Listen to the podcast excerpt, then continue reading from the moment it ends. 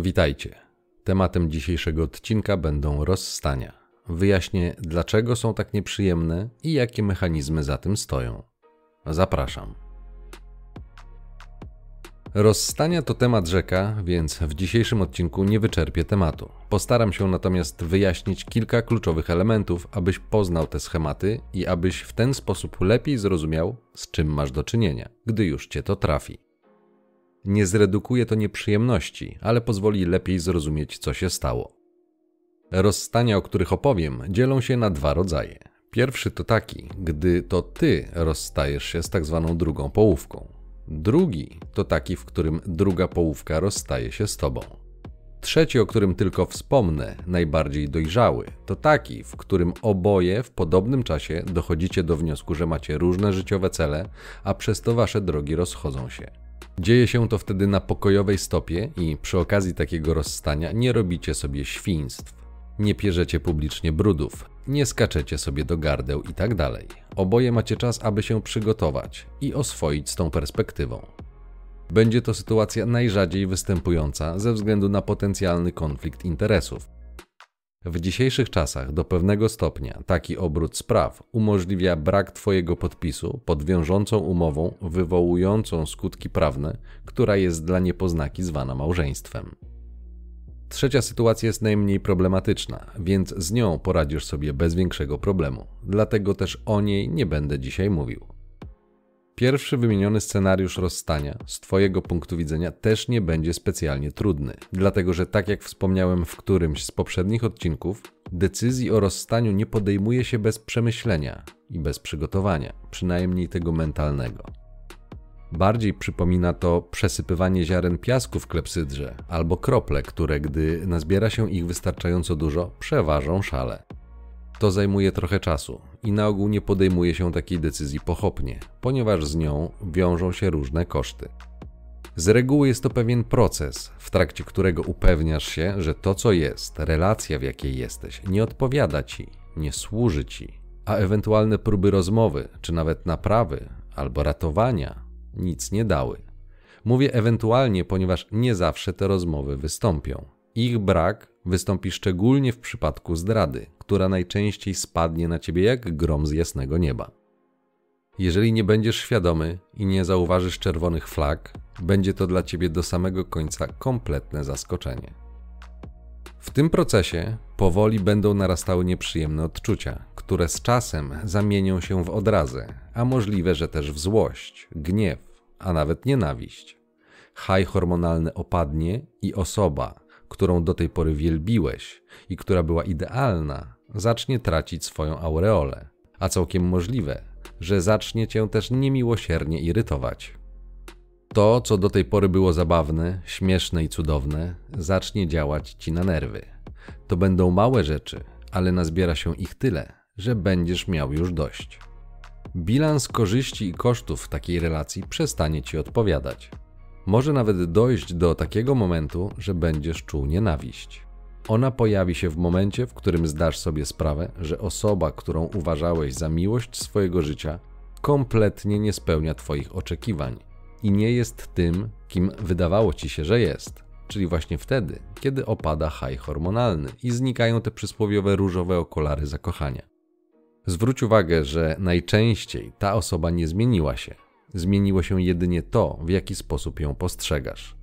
Dlatego mówiłem, że miłość to nie jest to samo co zakochanie, ale nikt nas nie uczył, że to są dwie różne rzeczy, więc sami będziemy musieli to odkryć, najczęściej w nieprzyjemny sposób. Na domiar złego, jako facet z wpojonymi przez społeczeństwo przekonaniami na temat kobiet i związków, będziesz miał tendencję do wypierania tych nieprzyjemnych emocji w imię wtłoczonych społecznie moralnych wartości. Jako miły chłopak możesz mieć również tendencję do przełykania swojego żalu i racjonalizowania go w dowolny, społecznie akceptowalny sposób. Że przecież tak wyglądają związki, że przecież nikt nie jest idealny, i tak dalej, i tak dalej.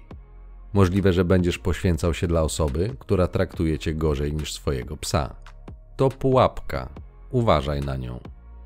Dodatkowo, w takiej sytuacji często będzie występował błąd poznawczy pod tytułem efekt utopionych kosztów, który powoduje, że im więcej poświęciło się dla dobra relacji, czy drugiej osoby, tym będzie większa tendencja, aby nie stracić tej inwestycji, aby ta nie poszła na marne. On będzie potęgował chęć pozostania w relacji, mimo że nie jest to racjonalna decyzja, i prawdopodobnie ucięcie strat i zaakceptowanie ich byłoby lepszym wyjściem. Gdybyś wpadł w tą pułapkę, a bez wiedzy to będzie bardzo prawdopodobne, to twój umysł zrobi wszystko, podejmie się najbardziej dziwacznych i pseudologicznych gimnastyk, aby dopracować percepcję rzeczywistości do przekonań i wartości, jakie masz. Dlatego tak ważne jest, aby poznać siebie, ponieważ obiektywnie nieprawdziwe przekonania, wzmocnione emocjami, będą cię sabotowały.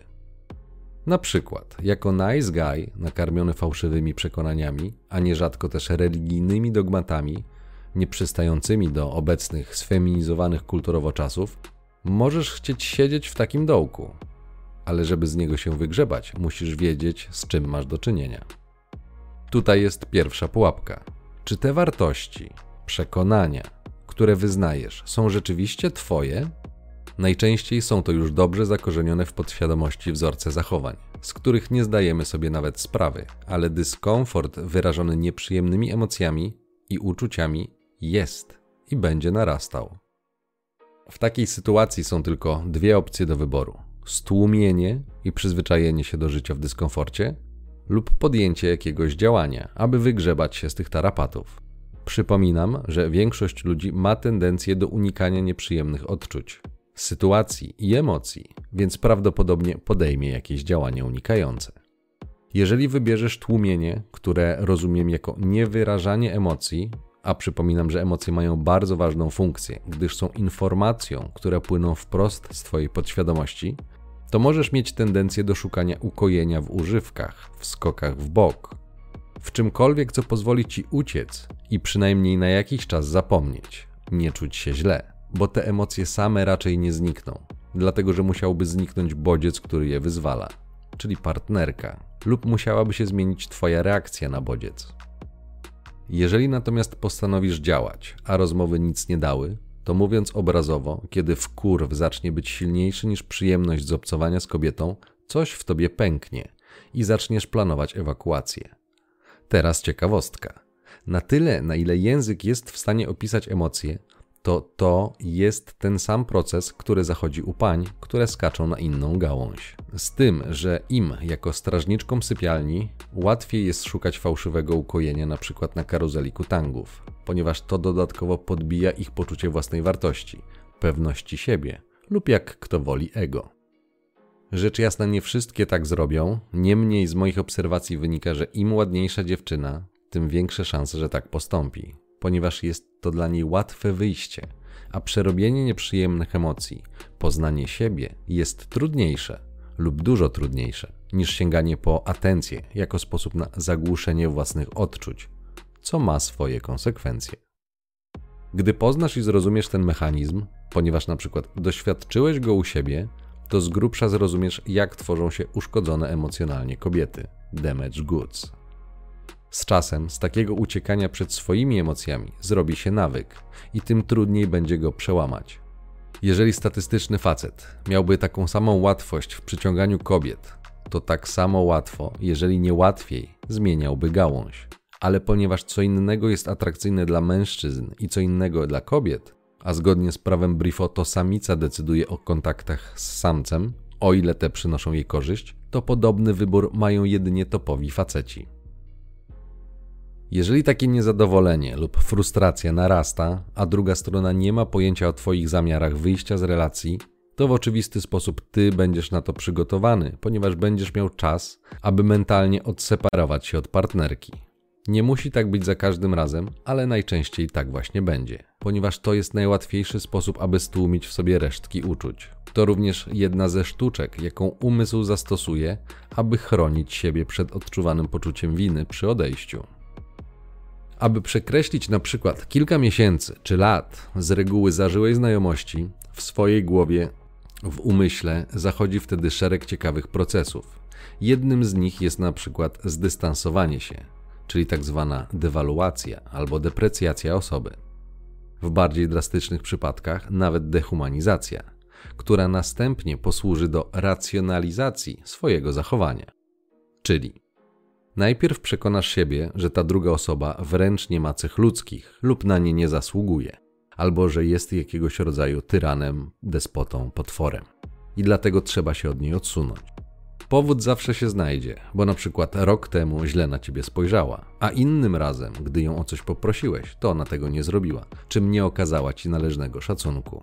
I tak dalej, i tak dalej. To mechanizm podobny do tego, jaki występuje w wojsku.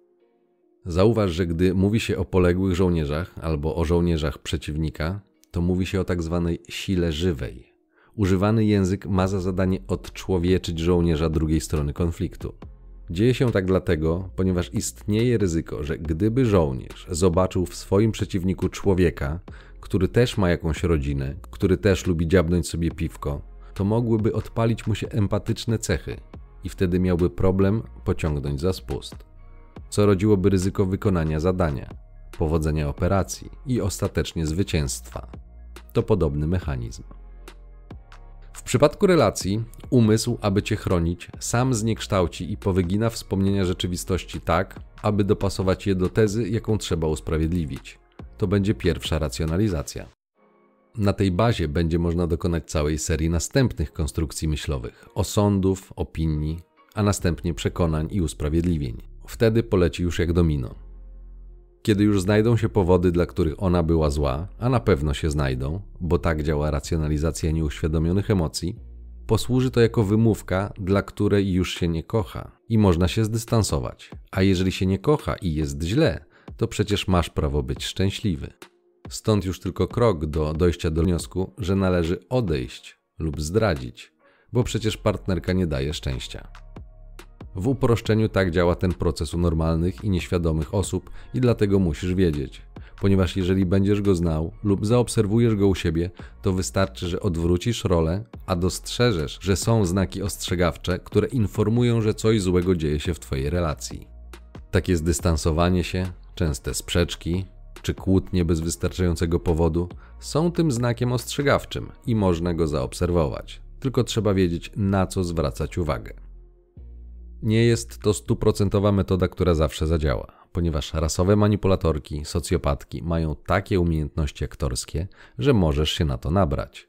Nawet potrafią zmusić się do sypialni z tobą, dopóki nie będą pewne drugiej gałęzi, lub dopóki nie poukładają sobie tak spraw, aby odejście od ciebie było możliwie bezbolesne i jak najmniej kosztowne. Mam na myśli na przykład znalezienie nowego mieszkania, jeżeli mieszkaliście wspólnie, czystą logistykę, Niemniej tak działa ten pierwszy ze scenariuszy rozstania.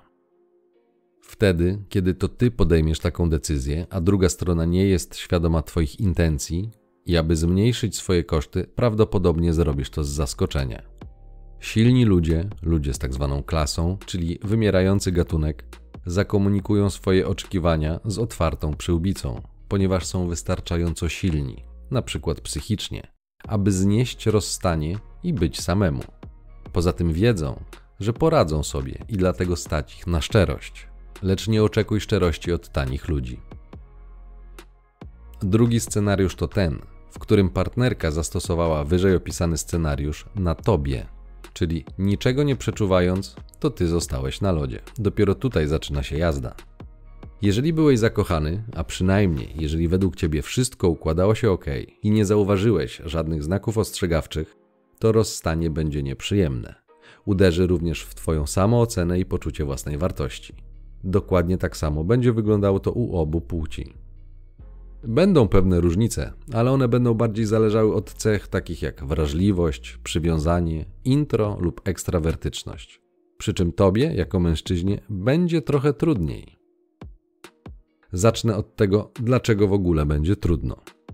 Głównym odpowiedzialnym za taki stan rzeczy jest umysł, a mówiąc dokładnie, mentalne przywiązanie, lub nazywając to inaczej, pewnego rodzaju przyzwyczajenie. Wiążąc się z jakąś osobą, wpuszczając ją do swojego życia, dokonujemy pewnych inwestycji, a w tym kontekście bynajmniej nie mam na myśli inwestycji finansowych, chociaż one też się z tym wiążą, szczególnie w małżeństwie, przy braku rozdzielności majątkowej. Mam natomiast na myśli inwestycje we wspólną wizję przyszłości. Wyobrażasz sobie, że jest dobrze i tak już zostanie. W ten sposób inwestujesz swoją uwagę w coś, czego nie ma, w przyszłość.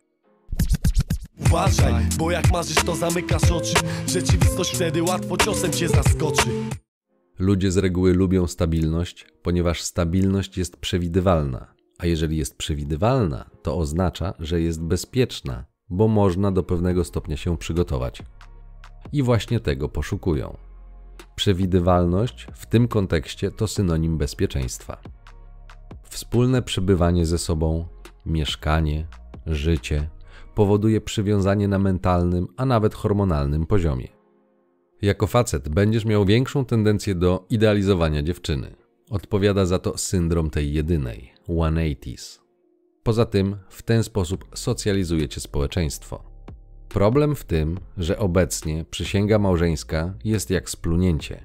Za jej złamanie lub niedotrzymanie są niewielkie konsekwencje, a system jest ginocentryczny, więc jest jak jest i dlatego musisz wiedzieć. W momencie, w którym zainwestowałeś emocjonalnie w taką nieistniejącą wizję przyszłości, to gdy rzeczywistość postanowi spłatać ci figla, powstanie dysonans poznawczy. Wyobrażenie nie potwierdzi się i powstanie ból, cierpienie, bo miało być inaczej. Przewidywana wizja przyszłości legnie w jednej chwili z hukiem w gruzach i automatycznie pojawi się strach przed nieznanym. Wtedy to ten strach będzie nieprzyjemny. Wyjdzie wtedy brak pewności siebie, ponieważ pewni siebie, pewni swoich umiejętności ludzie wiedzą, że sobie poradzą. Im bardziej się przywiążesz, im bardziej zainwestujesz w swoje myśli i wyobrażenia, im cieńszą masz skórę, im mniej razy tego doświadczyłeś, im bardziej wrażliwy jesteś, tym bardziej będziesz cierpiał. Takie są zasady gry. Zwróć uwagę, jeżeli miałeś osobiście do czynienia przykład z narcystycznymi kobietami, które jak najczęściej po czasie okazało się potraktowały cię przedmiotowo, jako narzędzie do realizacji swoich celów, to zazwyczaj one nie mają tego typu rozterek. Pytanie brzmi, dlaczego nie mają? Właśnie dlatego, ponieważ nie inwestowały emocjonalnie w wizję relacji, miały inny cel. Na takiej samej zasadzie ty nie będziesz rozpaczał, jeżeli złamiesz śrubokręt za 15 zł. Nie rozpacza się za tak niewielką stratą, ale jeżeli zepsułbyś, na przykład rozbił samochód za 100 tysięcy, to już inwestycja była większa, więc będziesz bardziej żałował i rozpaczał za stratą. Tym bardziej, jeżeli nie masz wielu setek tysięcy. To taki sam mechanizm rozpaczy po stracie. Mała inwestycja, mała strata i żal. Duża inwestycja, duża strata i żal. W sytuacji związkowej przeciętny facet będzie rozpaczał po stracie bardziej niż kobieta i będzie to trwało dłużej, ponieważ z reguły będzie kisił w sobie emocje związane ze stratą. Nikt nie uczył mężczyzn rozładowywania swoich emocji. Dla nas nie jest to oczywista i intuicyjna umiejętność. Wręcz przeciwnie. Kobieta może się wygadać, może się wypłakać. Nikt nie będzie jej za to oceniał ani krytykował, ale ciebie, jako faceta, najczęściej tak zwane społeczeństwo odbierze za mazgaja. Kobiety mówią popłacz sobie. W pewnym sensie mają rację. Nie wiedzą tylko, że płaczący mężczyzna i płacząca kobieta są inaczej odbierani. A więc często pierwszym środkiem do uśmierzenia bólu po rozstaniu będzie alkohol. Łatwo dostępny, tani, szybko działający oraz uzależniający. Bardzo przestrzegam przed takim rozwiązaniem, ponieważ prawdziwych smutków w alkoholu nie utopisz. Wielu próbowało i wielu na tym poległo. Gdybyś się na tym złapał, szybko wyrywaj na terapię. Stawką może być Twoje życie. Nagła, nieoczekiwana, niepodjęta przez Ciebie decyzja o rozstaniu albo wręcz zdrada z całą pewnością powoduje stres, a możliwe też, że depresję czy wręcz traumę. Często gęsto rekonwalescencja będzie wyglądała dosłownie jak wychodzenie z ciężkiego zespołu półrazowego i niekiedy konieczna będzie pomoc specjalisty, np. psychologa lub psychoterapeuty. Jeżeli masz taki problem, to nie wstydź się iść do kogoś, kto się na tym zna, jeżeli to może ci pomóc. To trochę jak z wizytą u stomatologa. Chyba nikt ich nie lubi, ale na koniec dnia pomaga. Sprawa może być poważna, więc nie lekceważ tego, ponieważ skrajne emocje mogą powodować podejmowanie nieracjonalnych decyzji. A przypominam, że w Polsce z własnej ręki życie traci więcej osób niż w wypadkach na drogach, z czego większość tych, którzy zrealizowali swój plan, to niestety mężczyźni. Idźmy dalej. Przeżywanie tego rozstania ma ewolucyjny cel. Cierpienie i nawracające uporczywe myśli mają za zadanie zmuszenie cię do dobrego zapamiętania sytuacji oraz do wyciągnięcia z niej lekcji na przyszłość. Jeżeli natomiast nie wyprzesz rzeczywistości, to będziesz musiał przepracować swoje emocje, a to będzie prowadziło do lepszego poznania siebie i rozwoju, przynajmniej w tym aspekcie. A jeżeli postanowisz skorzystać z łatwego wyjścia i zagłuszyć swoje odczucia kolejnym związkiem, używkami, słodyczami, zamiast rozwiązać problem u jego podstaw, to sytuacja prawdopodobnie się powtórzy, a życie będzie starało się zmusić cię do przyswojenia tej lekcji, do adaptacji, często do skutku. Twoim zadaniem będzie przeanalizowanie sytuacji i wyciągnięcie prawidłowych wniosków, aby zminimalizować ryzyko powtórzenia się schematu. Następną, niezwykle istotną sprawą charakterystyczną dla wrażliwych osób jest obwinianie siebie za rozwój sytuacji. Sprowadza się to do poszukiwania rzeczy, które ty zrobiłeś źle i szukania przyczyn jedynie w sobie. W przypadku osób toksycznych najczęściej nie było tam twojej winy i nie zrobiłeś niczego złego, ale wysoko wrażliwi ludzie będą mieli taką tendencję do właśnie takiego myślenia. Do pewnego stopnia będzie to pomocne, ponieważ pozwoli właśnie przeanalizować swoje zachowanie, ale jest pewna granica, po przekroczeniu której zaczyna się jedynie kopać coraz większy dół i trudniej będzie z niego wyjść. Wtedy trzeba umieć zatrzymać się w tym samobiczowaniu. Tutaj pomocne będzie zaciągnięcie opinii kogoś z zewnątrz, chociażby przyjaciela, dlatego że osoba niezwiązana emocjonalnie z sytuacją będzie w stanie ją racjonalnie ocenić. Bez tego hormonalnego i emocjonalnego bagażu, od którego tobie będzie trudno się odciąć. Jeżeli masz taką osobę, to ona podpowie ci, gdzie faktycznie mogłeś zrobić coś inaczej, może nawet lepiej, a które elementy tej sytuacji były niezależne od ciebie i za które nie powinieneś brać odpowiedzialności, abyś nie wpędzał się w bezsensowne poczucie winy.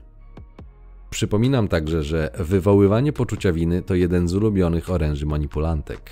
Więc jeśli na taką trafiłeś, to możliwe, że na dokładkę otrzymałeś jeszcze wmówione poczucie winy, jakby twojego własnego było ci za mało. Można nad tym pracować samemu, tylko to zajmuje więcej czasu, ze względu na własne skrzywienie odbioru rzeczywistości. Jako mężczyzna nie masz tak rozwiniętego mechanizmu solipsyzmu, który jest obecny u kobiet więc to też nie będzie sprzyjało w procesie dochodzenia do siebie i leczenia tak zwanego złamanego serca.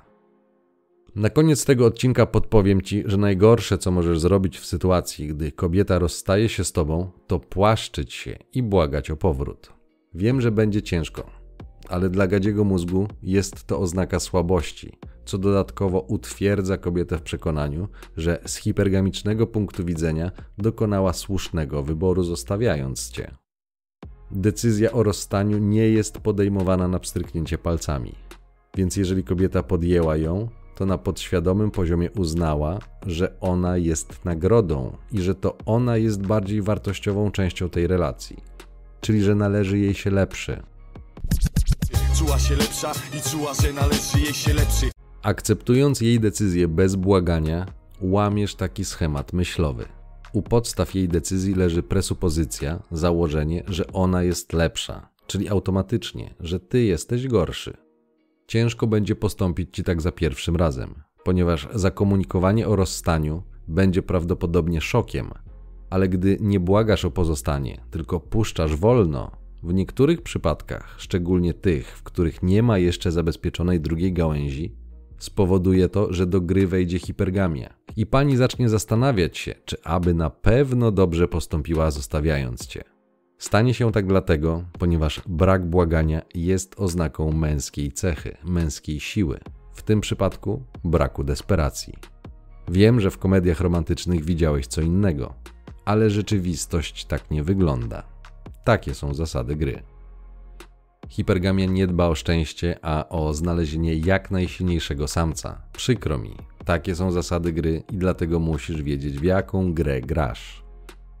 Jak zwykle nie jest to stuprocentowa metoda na zmianę jej decyzji, ale z doświadczenia mogę Ci powiedzieć, że zwiększa szanse i nie zdziwiłbym się, gdybyś za jakiś czas, szczególnie jeżeli nowa gałąź kopnie panią w tyłek, nie był pierwszym, do kogo wróci. Oczywiście wtedy usłyszysz coś w stylu, że zrozumiała, że cię kocha i tamto to był błąd. No a co ona ma ci powiedzieć? Otwartym wtedy pozostanie pytanie, czy będziesz chciał zejść się po tym, jak zostałeś porzucony lub zdradzony. Dla jasności dodam tylko, że sytuacja emocjonalna komplikuje się jeszcze bardziej, kiedy odejście lub zdrada będzie miała miejsce, gdy jesteś w małżeństwie, gdy jest do podziału majątek, gdy jest walka o alimenty. Yy, miałem na myśli dzieci.